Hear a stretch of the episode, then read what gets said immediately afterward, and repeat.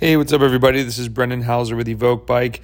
So, I had an athlete uh, in this podcast. Just want to quickly talk about that hard interval session that you might not want to do and that you keep putting off for whatever reason. And this athlete, I wanted him to put up a five and 20 minute number. It's, we've been doing a lot of base miles, a lot of endurance and his nat he likes that which is good for this type of time of year but he's not really the type of athlete that goes for KOMs often. He likes structured intervals, but he doesn't often do sort of what we had talked about in that a podcast many moons ago, where sometimes the PRs come on a day when you're warming up and you're thinking, you know, you're going out for a four by 10 or you've got some over unders and you've carved up and you're ready to crush your interval set and you're just thinking, man, I, I think I could really crush a 20 minute effort right now. You just get those feelings over time. And even though he's an experienced cyclist, that's not his natural tendency.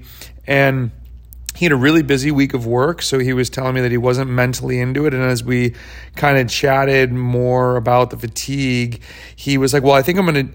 I did endurance today instead of the intervals you had planned. I think I'm going to do the four by eights tomorrow. And I'm like, well, dude, if you if you feel too fatigued to do a 20 minute or a five minute effort, don't do a four by eight because then you're not even going to be able to go hard enough to get the stimulus from that workout that we want.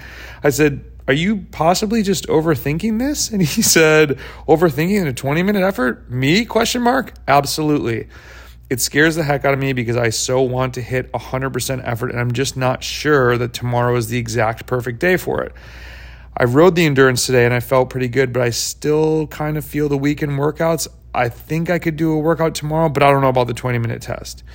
So this is when he continued to say, Oh, so I said, you know, first off, don't think of it as a test. It's just one hard effort. Right? When we see tests, many of us psych ourselves out. We're overthinking all of these little pieces to the puzzle when you're really just putting a number on the board. There is no passing or failing. I'm not going to give you a gold star or say you're rejected and you didn't do well. Plus, the thing that you could do is there's no harm in warming up and starting the effort. And you know, five minutes in or not, is this a good number to put on the board or not? And then we would learn something from that. But you might as well throw something up if you think you are strong enough to do a workout that is difficult, like a four by eight minute effort. So he said, okay, maybe I'm being a bit dramatic. I think I can do it. This is just such a funny thing. 100% is just such a hard effort to hit. And I think a better way of thinking of it is the best part of that is it's 100% of whatever you have that day no preconceived notion of what it's going to be. Don't be stressed. He does yoga, so I said, get that yoga breath going and just flow. And he said, I'll put my perfectionist tendencies aside and just see what I can do. And I said, that's perfect because there is no perfect in cycling. You're going to smash it. And so it's really important. That's why I don't often schedule specific test days because there's so many other things going on in your work life, in your family life, in how did you sleep last night and how did you eat that come into this that it is much better to have that loose hey over the next couple weeks when you're feeling like you could ratchet something out do it. It might be on the way to a group ride. I've thrown down some 20 minute efforts when i'm just pumped excited. It's saturday morning and i'm thinking man i've got some extra time. I'm warmed up. I'm going to crank out this effort right now.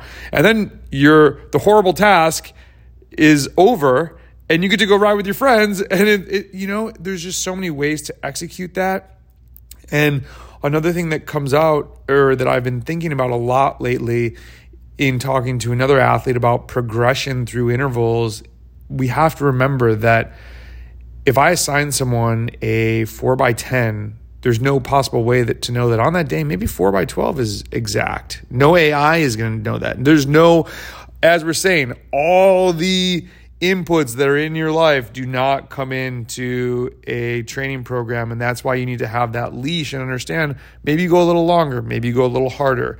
And you would talk through what choice did you make and what are the outcomes from that with your training buddy or your coach or whoever's helping you train. Get somebody to talk to about your training. It makes a huge difference. So yeah, don't don't get psyched out. Don't overthink this. This I want this podcast to be short because I just want this to motivate you to do the workouts that you don't want to do or put the numbers on the board that you don't want to put on. I did one today. I have my gravel bike. I haven't done a one minute effort in a really long time. I wanted to see what kind of work I was able to do over threshold. People that use WKO can know the term FRC. I did a three minute test recently. I don't train anaerobically because I have too much anaerobic power for how I want to ride as a cyclist. I want to become more aerobic. And so I woke up this morning, I was like, man, I don't feel great. I'm going to do it though. I'll just put this number on the board and, you know, it is what it is. And then you can come back and beat it another time when you feel it's the right time to test again. And for me, that will be as racing gets closer and the races that I really care about where I think uh, having some more anaerobic power will be more beneficial. At that point, I might do some one minute efforts, but I digress. I wish you the best of luck with your training. I hope you have a great week. Please, if you're listening on Spotify or Apple, leave us a five star review. It helps so much. Tell the algorithms that this is a worthwhile podcast to listen to for other cyclists. And if you want to go the extra lane, share it with a friend. They know when you share this. So, forwarding it, emailing it, whatever, it helps. Thanks for everything. Talk to you soon. Let's get it.